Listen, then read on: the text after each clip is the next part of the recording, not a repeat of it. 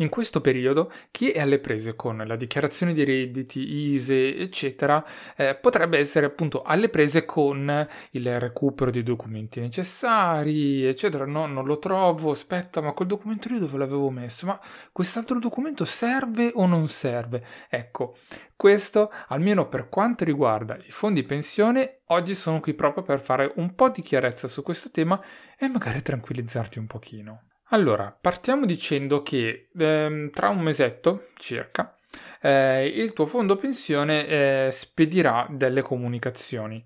Queste comunicazioni sono la, eh, quella che prima si chiamava comunicazione periodica, che è un documento che ti riepiloga come è andato l'anno scorso ed è aggiornato al trentuno dicembre del duemilaventitré. Ecco, questo è un documento che non è utile ai fini fiscali, quindi serve soltanto a te per sapere come è andato il tuo fondo.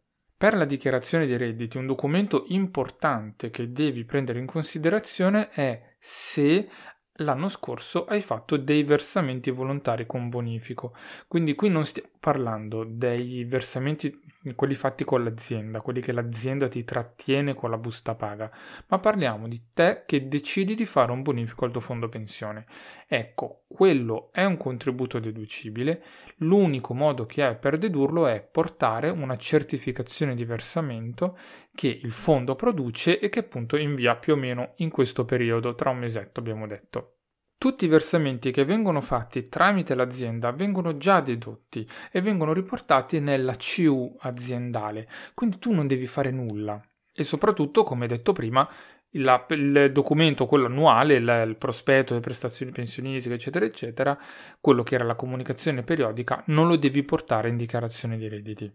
Mentre per quanto riguarda l'I S E E il discorso è ancora più semplice, perché il fondo pensione non rientra in I S E E, non lo devi considerare. Quindi quello è un altro documento in meno che non devi portare. Ok, spero di averti tranquillizzato un pochino, spero. Quindi, ricapitolando, cosa abbiamo detto? Che ti devi preoccupare di consegnare i documenti del tuo fondo pensione soltanto se hai fatto dei versamenti volontari, perché negli altri casi allora diciamo che puoi dormire a sonni tranquilli.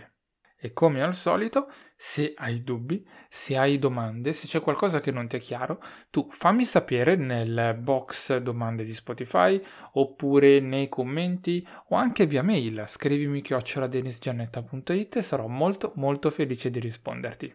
Se non l'hai fatto, se ti fa piacere, seguimi per non perdere i prossimi contenuti, e tra l'altro su Spotify puoi mettere anche le stelline per votare il podcast. Votando il podcast farai sì che Spotify possa diffondere ad altre persone che possono essere interessate, oltre che farmi molto molto piacere. Bene, e anche per oggi è tutto. Noi ci sentiamo e ci vediamo al prossimo episodio. Ciao!